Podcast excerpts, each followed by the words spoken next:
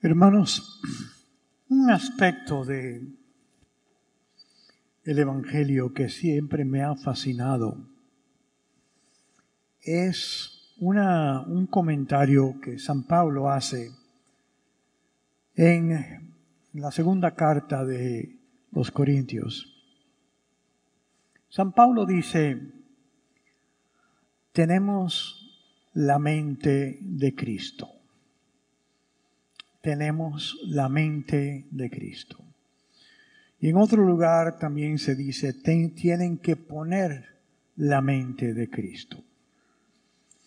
Esto me fascina mucho, porque cuando yo estoy viendo en el Evangelio, lo que yo veo es que Cristo no piensa de una como una persona normal. Entonces, ¿qué está pasando? Que nos está Paulo diciendo que la manera de pensar normal de un ser humano no es la manera correcta. Le voy a dar tres ejemplos, aunque hay muchos, pero os les voy a dar nada más que tres. Primero, ¿se acuerdan cuando Jesucristo baja de la montaña de la transfiguración? Y entonces al bajar le dice a los apóstoles, ahora tengo que ir a Jerusalén, donde me van a arrestar, me van a imprisionar, torturar y matar, y resucitaré el tercer día. Ahora los apóstoles no saben qué quiere decir resucitar en el tercer día, no tenían, eh, para nosotros, ah, yo sé lo que va a pasar, pero los apóstoles, ¿qué? Pero noten lo que acaba de decir vamos a Jerusalén y ahí me van a arrestar, me van a torturar y me van a matar. Ahora, yo les he dicho esto antes. ¿Qué es lo normal decirle a una persona que te dice eso? Y siempre lo normal es desearle algo bueno. Es decir, ay no, que eso no te pase. No, Señor, te necesitamos aquí. No queremos que eso te pase. Eso es normal. ¿Se acuerdan cómo Jesús, primero, qué le dice Pedro a Jesús? Pedro le dice lo normal. Ay, Señor, que eso no te pase. ¿Se acuerdan cómo responde Jesús? Jesús lo que le debería haber dicho es, ay, gracias Pedro, te lo agradezco tanto que tú estás tan preocupado por mí. Muy agradecido. Pero ¿qué es lo que Jesús le dice? Apártate de mí, Satanás. Está bien eso, a mí, chocante. Pero es lo que dice después de esa oración esa frase que a mí me sorprende. Jesucristo inmediatamente decir, apártate de mí, Satanás, dice, tú estás pensando como el hombre, no como Dios. Tú estás pensando como el hombre, no como Dios. Nota que Jesucristo está diciendo que nuestra manera de pensar normal no es como Dios piensa. Acuérdense que tenemos nosotros que ponernos la mente de Cristo. Que eso quiere decir que no tenemos, no estamos pensando como Dios. Segundo ejemplo. ¿Se acuerdan del el paralítico? El paralítico que Jesús estaba en una casa enseñando. Y había tanta gente en la casa que los amigos del paralítico lo subieron al techo, desmantelaron parte del techo y bajaron la camilla enfrente de Jesús. Así. Ahora, hermanos, ¿Cuál es el propósito de hacer eso? ¿Qué es lo que el paralítico y sus amigos querían? Sáname, Señor, déjame caminar otra vez. Jesucristo lo sabe. Eso es normal, totalmente. Totalmente el deseo de eso, de poder caminar.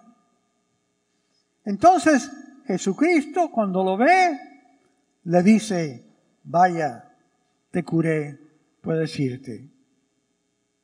No. ¿Te acuerdas lo que le dijo Jesucristo? Jesús le dice, tus pecados están perdonados. Yo me imagino el paralítico en la camilla pensando, ay, gracias Señor, pero eso no es lo que quería. Yo quería caminar. Jesús lo sabe. Él no, era estúpido. Él sabe que él quería caminar. Pero nota la manera de pensar de Jesús. No se enfoca en lo que el hombre le quiere. Y le dice al hombre, tus pecados están perdonados. Nota el enfoque de Jesucristo. A Jesucristo no le da el primer enfoque en la situación que nosotros le daríamos el enfoque, en la parálisis. No, no.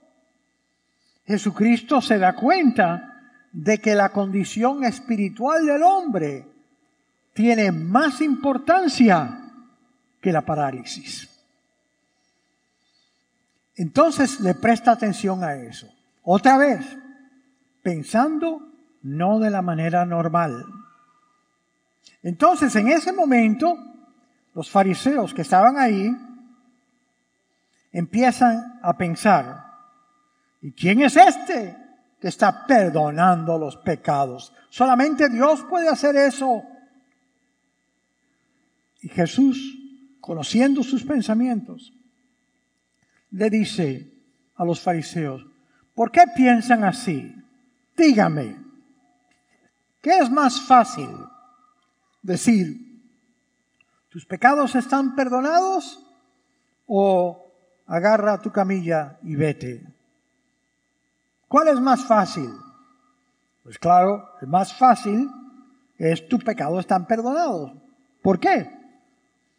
Porque no, no, no tiene que comprobarse nada, no se puede ver nada. Entonces cualquier persona puede decir eso.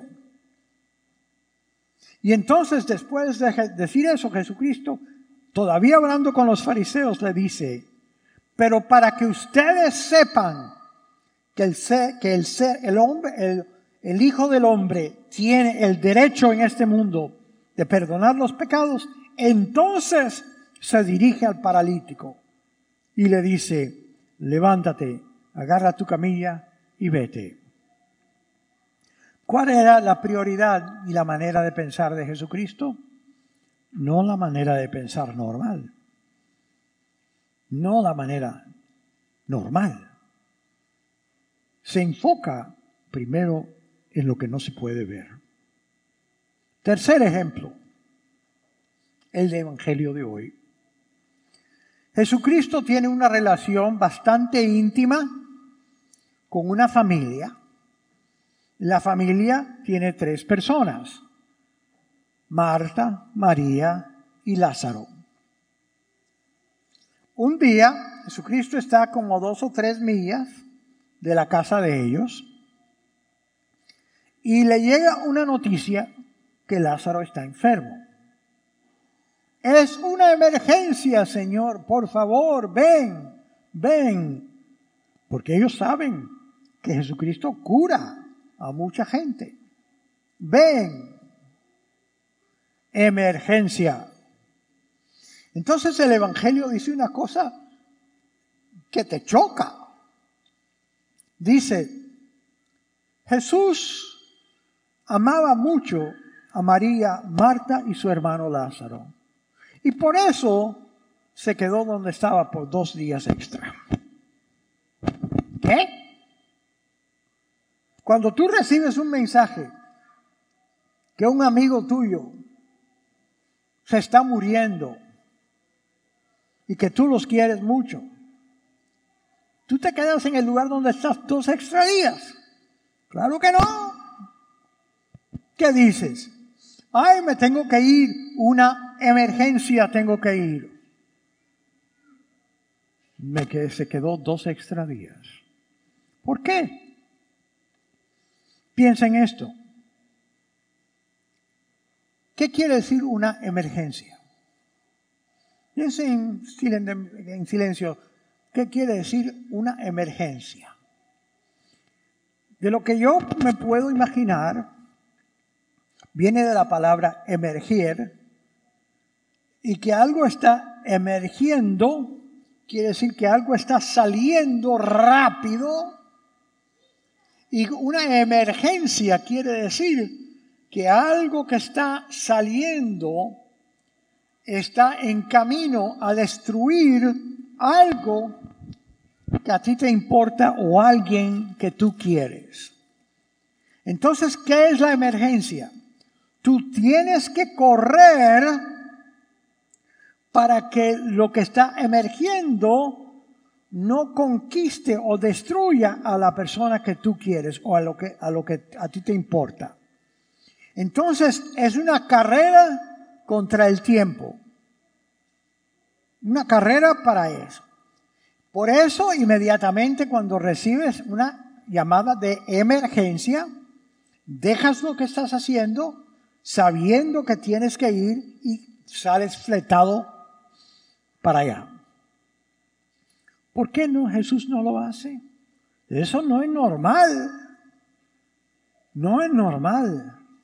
¿Y sabes por qué? Piensa, ¿qué hay en este mundo que puede ¿Qué emergencia hay en este mundo que puede destrozar o llegar a conquistar a Cristo? Nada. No hay nada que pueda emerger y conquistar y derrotar a Cristo. Para Cristo no hay emergencias.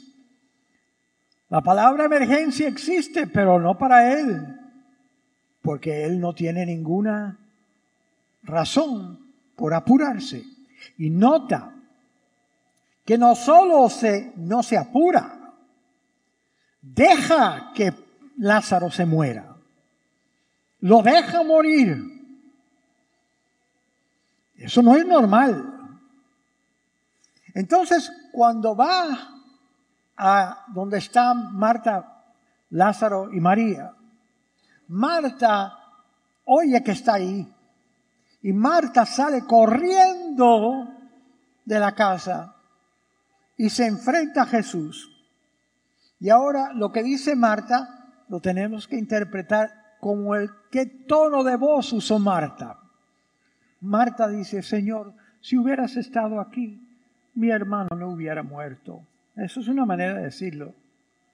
Pero yo, si ese hubiera sido yo, y un ser normal, si yo sé que una persona tiene la capacidad de, curar a alguien que yo amo, y porque le dio la reverendísima gana, se quedó en el, lugar donde estaba y votó dos días, yo estuviera enojado. Yo estuviera enojado. ¿Por qué no viniste cuando te llamé? Emergencia. Marta sale y le dice eso a Jesús, pero yo creo que eso no hace. Si tú hubieras estado aquí, mi hermano no hubiera muerto. Ese es el tono que me suena. ¿Por qué no viniste? ¿Por qué lo hiciste sufrir así? ¿Por qué estamos todos teniendo que sufrir la muerte y solamente porque te dio la gana de quedarte dos días extra. Ese es el tono que yo me imagino. Y entonces sale María. Y María le dice la misma cosa. Yo siempre me imagino María un poco más suave. Señor, te quiero mucho, pero oye chico, la verdad que si estuvieras aquí, mi hermano no hubiera muerto. Era un poco cubana. Otra vez María se lo dice, otra vez. Y entonces Marta le responde, ay, sí, Señor, yo sé, yo sé, porque Jesucristo le dice, tu hermano resucitará. Y Marta le dice, ay, yo sé, Señor, yo sé, Él resucitará en el último día, en la resurrección. Ahora imagínate cómo Marta dijo eso. Yo me imagino que lo dijo de la manera que nosotros diríamos cosas en un funeral.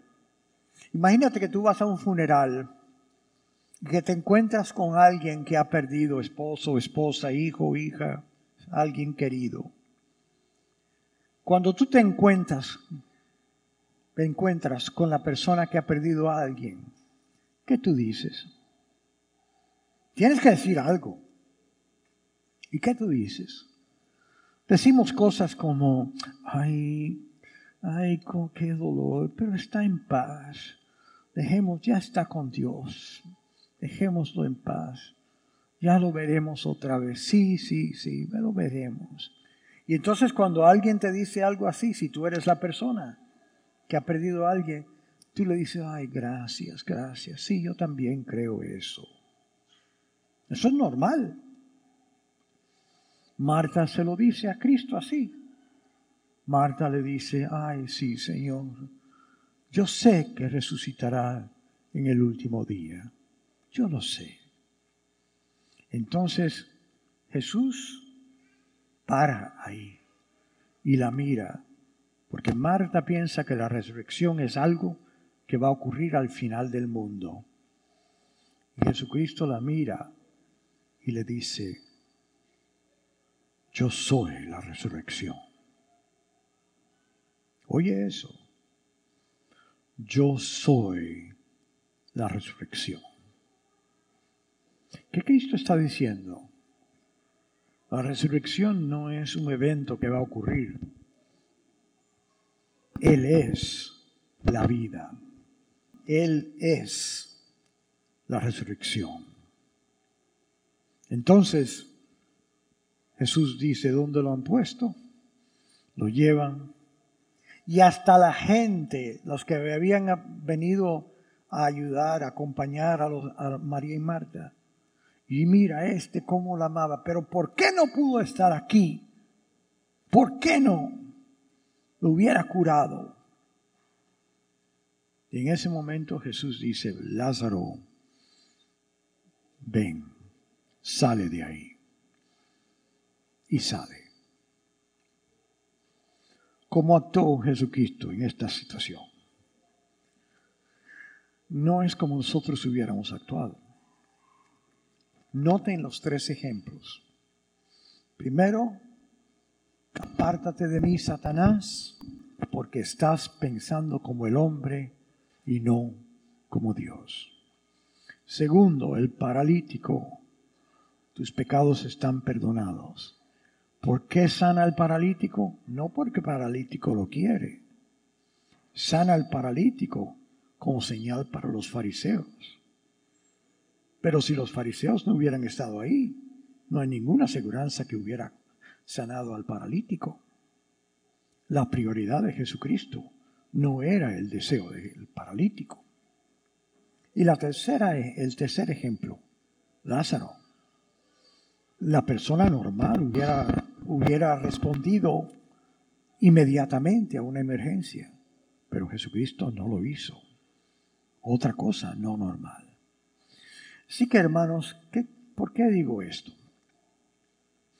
Porque miren, ser discípulo de Cristo no quiere decir de vez en cuando venir a la iglesia. No me malentiendan. Venir a la iglesia de vez en cuando está bien. Pero eso está bien, pero no vale para mucho. ¿Por qué?